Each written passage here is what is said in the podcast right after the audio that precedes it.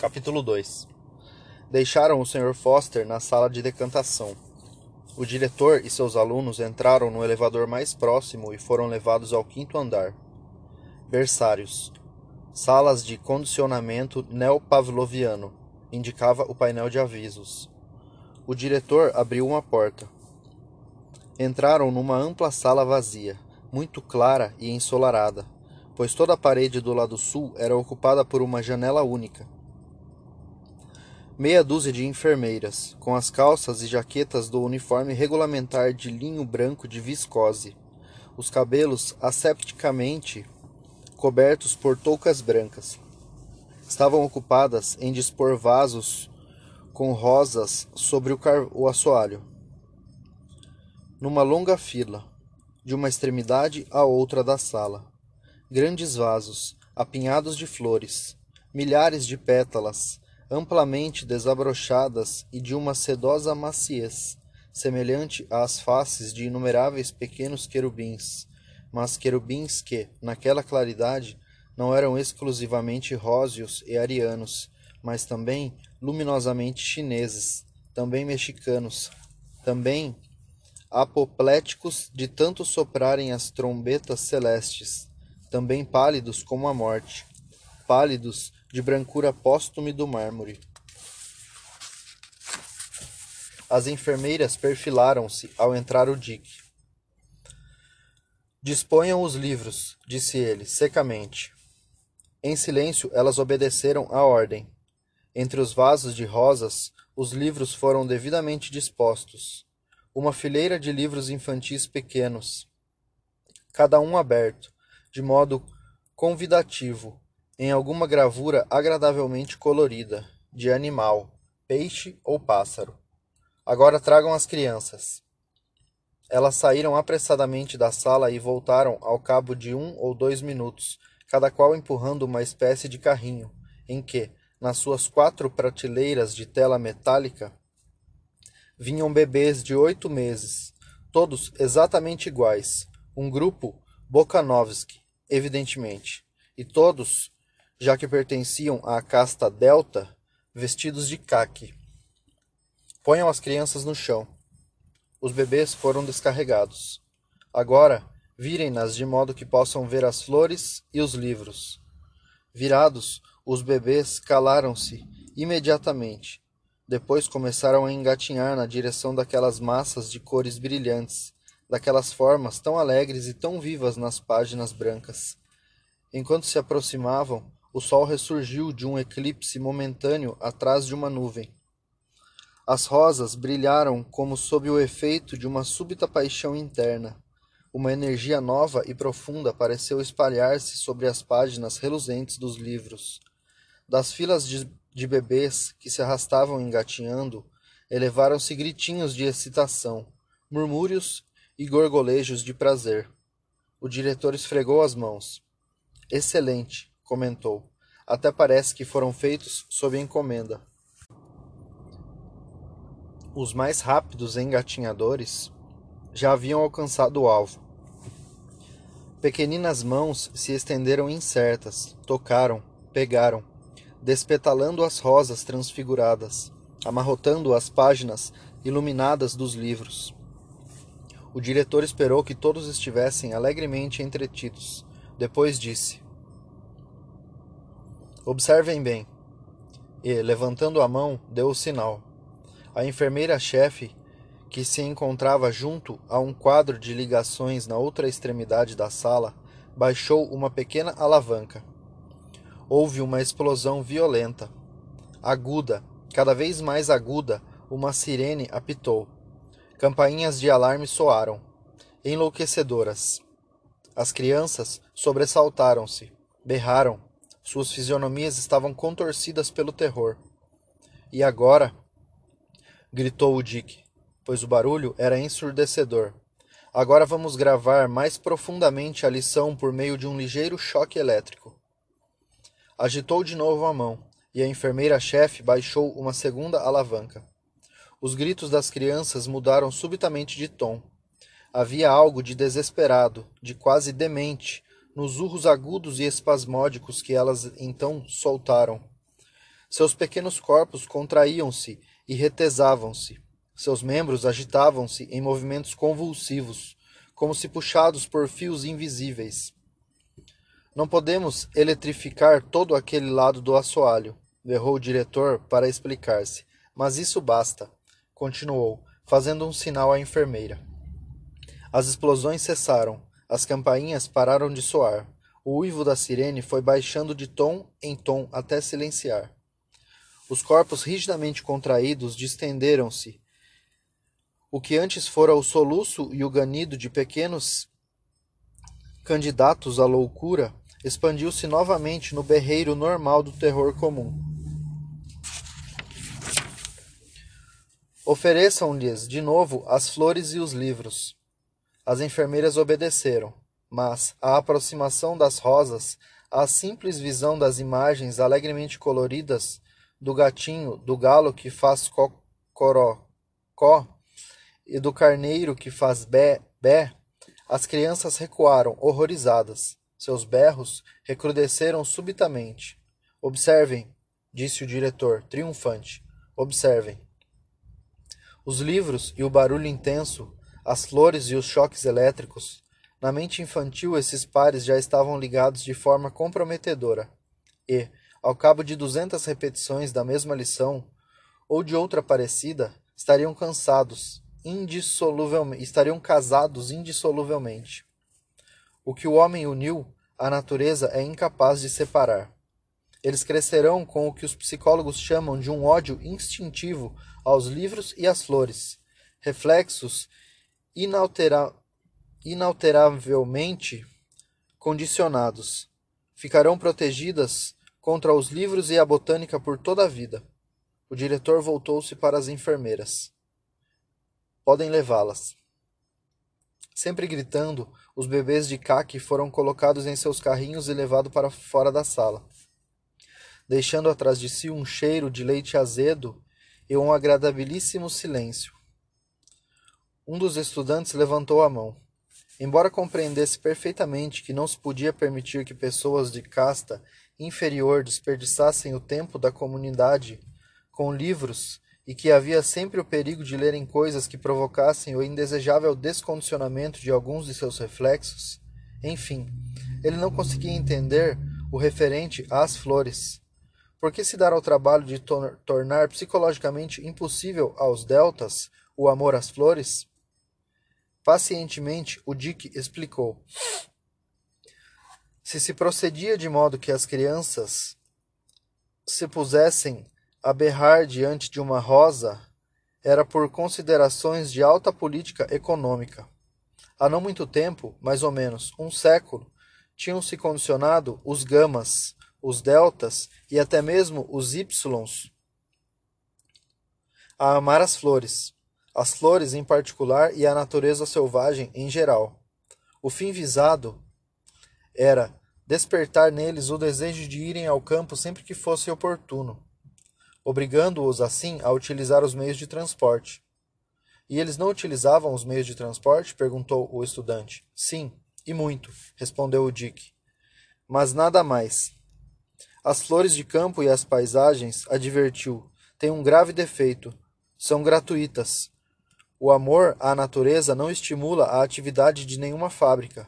Decidiu-se que era preciso aboli-lo, pelo menos nas baixas classes.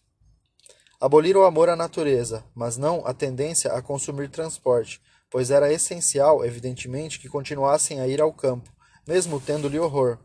O problema era encontrar uma razão economicamente melhor para o consumo de transporte do que a simples afeição às flores silvestres e às paisagens.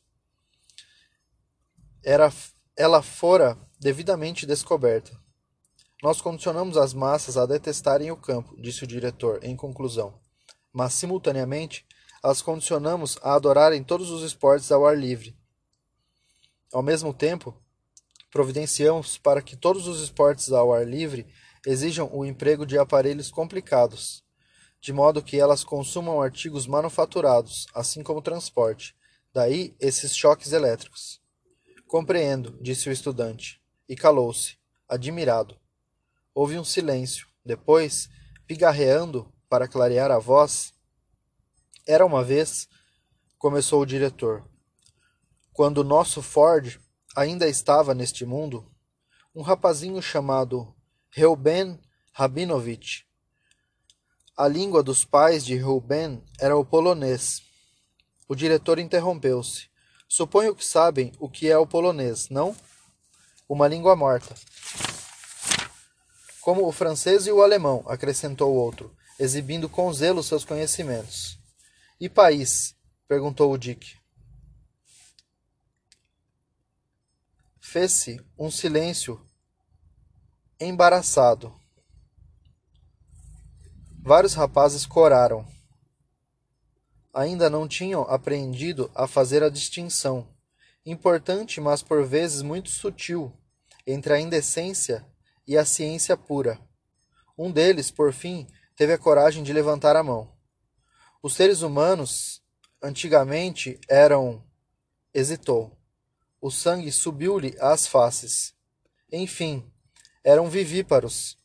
Muito bem, o diretor aprovou com um sinal de cabeça. E quando os bebês eram decantados, nasciam, corrigiu ele. Bom, então, eram os pais, isto é, não os bebês, está claro. Os outros. O pobre rapaz estava atrapalhadíssimo. Em uma palavra, resumiu o diretor. Os pais eram o pai e a mãe. Essa indecência, que, na realidade, era ciência, caiu com estrépito no silêncio daqueles jovens, que não ousavam olhar-se. A mãe, repetiu ele em voz alta, para fazer penetrar bem ciência, e, inclinando-se para trás na cadeira, disse gravemente: São fatos desagradáveis, eu sei, mas é que a maioria dos fatos históricos é mesmo desagradável. Voltou ao caso do pequeno Ruben. Do pequeno Ruben, em cujo quarto, certa noite, por descuido, seu pai e sua mãe um, tinham deixado ligado o aparelho de rádio. Pois é, pois é preciso lembrar que, naqueles tempos de grosseira reprodução vivípara, os filhos eram sempre criados pelos pais, e não em centros de condicionamento do Estado. Enquanto a criança dormia, o aparelho começou, de repente, a captar um programa transmitido de Londres e, na manhã seguinte, para espanto de seu hum, e de sua os mais arrojados entre os rapazes arriscaram-se a trocar um sorriso. O pequeno Ruben levantou-se repetindo, palavra por palavra, uma longa palestra desse curioso escrito antigo, escritor antigo, um dos poucos cujas obras permitiu-se que chegassem até nós, George Bernard Shaw, que, segundo a tradição bastante documentada, falava sobre seu próprio gênio. Para o piscada de olho e a risinho do pequeno Ruben, essa palestra era, sem dúvida, totalmente incompreensível. E, pensando que o filho tivesse enlouquecido de repente, chamaram um médico. Por sorte, este compreendia o inglês, reconheceu a palestra como sendo a que Shaw transmitira pelo rádio percebeu a importância do que acontecera e escreveu a respeito uma carta à imprensa médica. O princípio do ensino durante o sono, ou hipnopedia, estava descoberto. O Dick fez uma pausa de impacto. O princípio estava descoberto, mas decorreriam muitos anos até que ele tivesse aplicações úteis. O caso do pequeno Ruben ocorreu apenas 23 anos depois do lançamento do primeiro modelo T de nosso Ford. Aqui o diretor fez o sinal do T sobre o estômago e todos os estudantes o imitaram, reverentes. No entanto, furiosamente os estudantes rabiscaram a hipnopedia, primeiro emprego oficial no ano 214 DF, depois de Ford, por que não antes? Duas razões. A. Esses primeiros experimentadores, dizia o Dick, seguiram um caminho errado. Acreditavam que se podia fazer da hipnopedia um instrumento de educação intelectual. Um menino, adormecido sobre seu lado direito, o braço di direito estendido, a mão direita pendendo por sobre a beira da cama, através de uma abertura redonda e gradeada na parede, de uma caixa, uma voz fala baixinho. O Nilo é o mais extenso dos rios da África e o segundo em comprimento de todos os rios do globo, embora não atinja o comprimento do Mississippi Missouri. O Nilo está em primeiro lugar entre todos os rios quanto ao comprimento da bacia, que se estende por 35 graus de latitude. No café da manhã, no dia seguinte, Tommy pergunta a alguém: Você sabe qual é o rio mais extenso da África? Sinal negativo com a cabeça. Mas você não se lembra de uma coisa que começa assim? O Nilo é o Nilo é o mais extenso dos rios da África e o segundo em comprimento de todos os rios do globo. As palavras saem em torrente. Embora não atinja, muito bem. Qual é o rio mais extenso da África? Os olhos ficam inexpressivos. Não sei. Mas o Nilo, tome. O Nilo é o mais extenso dos rios da África e o segundo. Então, qual é o rio mais extenso, Tommy? Tommy desata a chorar. Eu não sei, responde entre lágrimas. Essas lágrimas, esclareceu o diretor, desanimaram os primeiros pesquisadores. As experiências foram abandonadas. Não se fizeram mais tentativas de ensinar o comprimento do Nilo às crianças durante o sono. Muito acertadamente. Não se pode aprender uma ciência sem saber do que se trata. Ao passo que, se ao menos tivessem começado pela educação moral, disse o diretor, conduzindo a, conduzindo a turma para a saída. Os estudantes o acompanharam, rabiscando desesperadamente enquanto caminhavam e durante todo o trajeto no elevador. A educação moral, que não se deve nunca, em circunstância alguma, ser racional.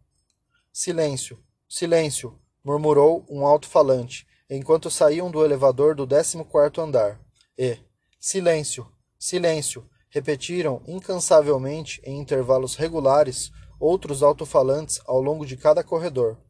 Os estudantes e o próprio diretor puseram-se automaticamente a caminhar nas pontas dos pés. Eles eram alfas, por certo, mas até mesmo os alfas haviam sido, sido bem condicionados. Silêncio, silêncio. Toda a atmosfera do 14º andar vibrava com o imperativo categórico. Cinquenta metros de percurso nas pontas dos pés levaram-nos a uma porta que o diretor abriu cautelosamente. Transpuseram o limiar e penetraram na penumbra de um dormitório de janelas fechadas. Oitenta pequenos leitos alinhavam-se ao longo da parede. Havia um ruído de respiração leve e regular, e um murmúrio contínuo, como de vozes muito baixas sussurrando ao longe. Uma enfermeira levantou-se quando eles entraram e perfilou-se diante do diretor. Qual é a lição esta tarde? perguntou ele. Nós tivemos sexo elementar durante os primeiros quarenta minutos, mas agora, agora passamos para o curso elementar de consciência de classe. O diretor percorreu lentamente a longa fila dos pequenos leitos. Rosados e distendidos pelo sono, oitenta meninos e meninas respiravam suavemente. Debaixo de cada travesseiro saía um murmúrio.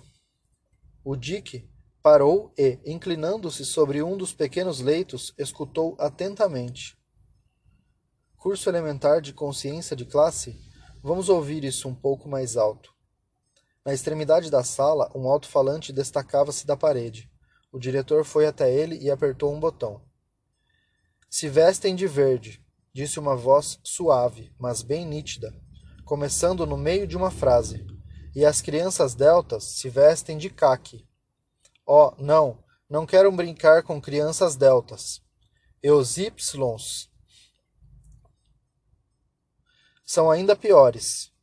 São demasiado estúpidos para saberem ler e escrever. E, além disso, se vestem de preto, que é uma cor horrível. Como sou feliz por ser um beta. Houve uma pausa. Depois a voz recomeçou. As crianças alfas vestem roupas cinzentas. Elas trabalham muito mais do que nós porque são formidavelmente inteligentes. Francamente, estou contentíssimo de ser um beta, porque não trabalho tanto. E, Além disso, somos muito superiores aos gamas e aos deltas. Os gamas são estúpidos. Eles se vestem de verde. E as crianças deltas se vestem de caque. Oh, não, não quero brincar com crianças deltas. E os Y são ainda piores. São demasiado estúpidos para saberem. O diretor repôs o interruptor na posição original. A voz calou-se. Apenas o seu tênue fantasma continuou a murmurar sob os oitenta travesseiros. Eles ouvirão isso repetido mais quarenta ou cinquenta vezes antes de acordarem. Depois, outra vez na quinta-feira, e novamente no sábado. Cento e vinte vezes, três vezes por semana, durante trinta meses. Depois disso, passarão uma lição mais adiantada. Rosas e choques elétricos, o caque dos deltas e uma baforada de aça fétida ligados indissoluvelmente antes que a criança saiba falar. Mas o condicionamento sem palavras é grosseiro e genérico. É incapaz de fazer aprender as distinções mais sutis, de inculcar as formas de comportamento mais complexas. Para isso, é preciso palavras, mas palavras sem explicação racional. Em suma, hipnopedia. A maior força moralizadora e socializante de todos os tempos os estudantes anotavam tudo nos seus cadernos. Novamente, o diretor tocou o botão. São formidavelmente inteligentes, dizia a voz suave, insinuante, infatigável. Francamente, estou contentíssimo de ser um beta, porque, não exatamente como gotas de água, embora esta, na verdade, seja capaz de cavar buracos no granito mais duro, mas, antes como gotas de cera derretida, gotas que aderem e se incorporam àquilo sobre o que caem, até que, finalmente, a rocha não seja mais que uma só massa escarlate, até que, finalmente, o espírito da criança seja essas coisas sugeridas e que a soma dessas sugestões seja o espírito da criança. E não somente o espírito da criança, mas também o adulto para toda a vida o espírito que julga e deseja e decide, constituído por essas coisas sugeridas. Mas todas essas coisas sugeridas são aquelas que nós sugerimos. Nós. O diretor quase gritou em seu triunfo. Que o Estado sugere. Bateu com a mão na mesa mais próxima. Daí segue-se que um uivo o fez voltar-se. Oh, Ford, disse em outro tom, não é que eu acordei as crianças?